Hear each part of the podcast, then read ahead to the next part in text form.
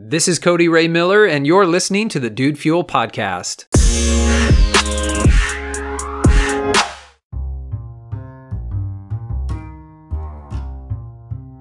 The understanding of value is one of the greatest life lessons.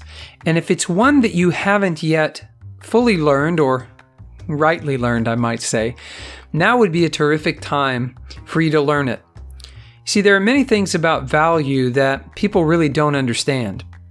One of them is that we all get paid for the value that we provide to the world. It isn't about how hard you work. It isn't about the sweat on your brow. It isn't even about the hours that you put in at your job. It's ultimately about the value that you bring and provide ultimately to the world could be to your company um, to start, and then your company distributes things to the world. But ultimately, you uh, are paid in accordance to the value that you bring, whether that's at your job or a business you're building or a side project or whatever it is that you're doing. So that's sort of lesson number one about value. Lesson number two, I would say, is that value is truly in the eye of the beholder. There is no objective standard by which we can measure whether something is valuable or not, or how valuable it is, if it's valuable at all. Value is something that is perceived, and it's perceived by um, individuals, and yet groups in society can and do value and appraise things, um, and that's where we get our markets, right? And that's where we ultimately get our our uh, uh, free market economy, or a somewhat free market economy, as it were.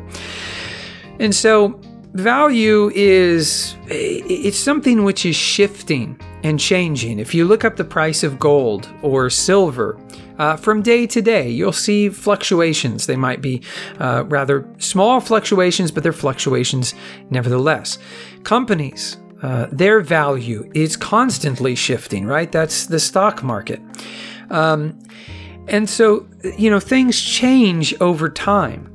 Uh, certain materials which maybe weren't valued in one society or at one time can all of a sudden become incredibly valuable because there's a new purpose for them or there's a new understanding um, you know a, a, about those materials and, and what they can do.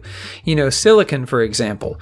Um, you know, silicon is not overly valuable um, until you have the technological revolution. And now all of a sudden, silicon is incredibly valuable, much more valuable than it was, because now we can use it to create semiconductors, and and you know we can then create computers and mobile phones and tablets and all the amazing technology that we have today. But you know, you go back in time and, uh, you know, back before the computer age, the technological revolution, and silicon's not all that valuable, right? So value shifts, um, value changes over time. The third thing that I would share with you today about value is that you can increase your value and the value that you bring to the marketplace. You have the incredible capacity to learn new skills. And so many times lately, I'm talking with someone who wants to better their life. They want to get out of a hole that they've dug for themselves financially. Some of them have fallen on very hard times. It's not, I don't mean to make it sound as if it's entirely their fault because we all have circumstances that, that we can't control, right? And, and financial you know, difficulties can fall upon all of us. So I'm not blaming them. Uh, I'm simply saying many of them indeed have dug a hole, and whether it was initiated by circumstances or otherwise, they're looking to better their situation. But with many of these individuals, I find that they're rather rigid and they're not very flexible or adaptable to the market and what it's valuing. So they look at themselves as a certain type of person and they say, well, the world ought to value me more.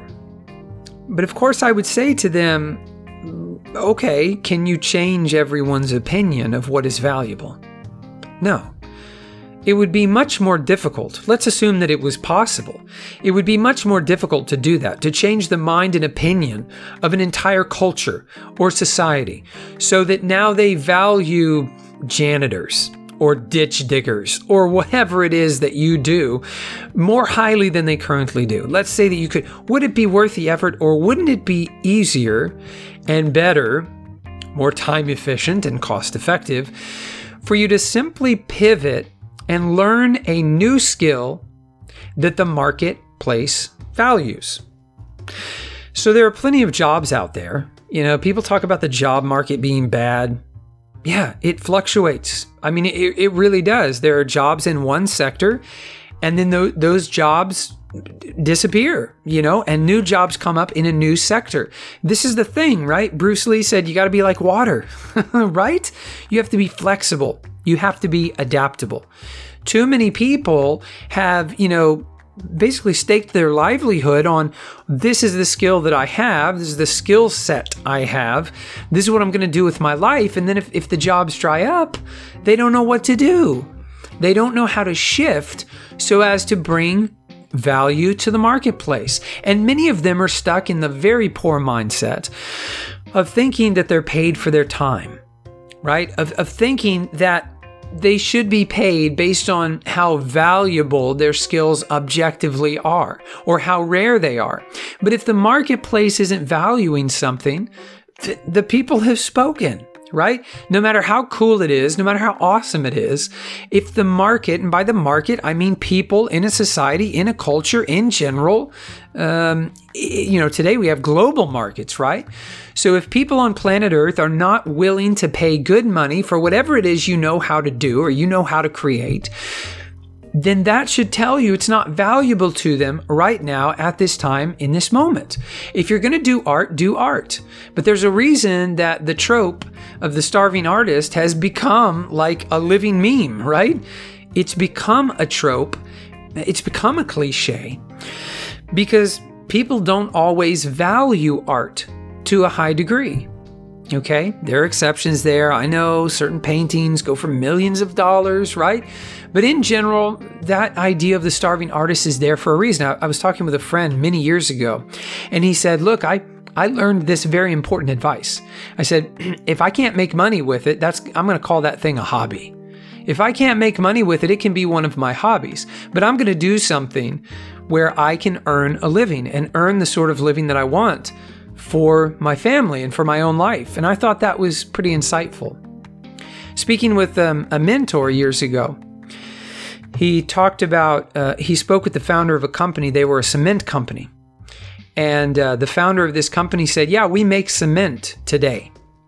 He said, but tomorrow, if there's something else that we can make that, you know, you know, we, we can reasonably bring to market, that's what we'll make. If all of a sudden people aren't interested in cement, guess what? We're going to quit making cement and we're going to make something else. You see, companies do this all the time. Companies pivot, right? They, they you know, start making one. I mean, Nintendo started out as a playing card company. Nintendo started out as a playing card company, right? And then, you know, Nintendo's a great example, by the way. Then they moved into electronics, they moved into, you know, video games, and then the PlayStation hit and uh, you know Xbox came in and basically Nintendo tried and they just could not compete. And so they stopped trying to compete after the GameCube and they said we're going to do something radically different and they created the Nintendo Wii which was radically, radically different from PlayStation and Xbox, what they were offering. You see, they wanted to bring something valuable to the marketplace, and they hadn't been able to compete with the big dogs, with Sony and Microsoft, which was kind of funny because Nintendo got there first, right? Really, Atari got there before them. So things are constantly shifting. That's that's my point here. Whether you're a video game nerd like me or not, doesn't matter things are constantly shifting. Value people's you know idea of what is valuable is constantly shifting. So you have to be moving as well. You have to be flexible and adaptable adaptive um, as well. And so again it's all about value. You are paid for the value that you bring to the marketplace value is truly in the eye of the beholder, and you control the value that you bring. You can increase your value by learning new skills. You are not static or fixed where you are today. If you're not making enough money at your job, go and do something else. Lord knows I am. I love my job as a teacher when I'm teaching. There are certain things about the job I don't enjoy, right? And so, what am I doing? I'm building my own brand, I'm doing my own thing. Um, and I'm doing something that I believe in, and I'm doing something where I see value, and I think the market sees value there as well. But you know what? I go down this road, and if it's not valued, I quit doing it. I mean, that's just a part of what we all have to do in life. We have to see, you know, hey, what's worth my time? There are a million and one things that you could go out and do right now. So, our task is figuring out which things are truly valuable, both to us and to society, to the market, so that we can enrich the lives of others and also live the sort of life that we want to live.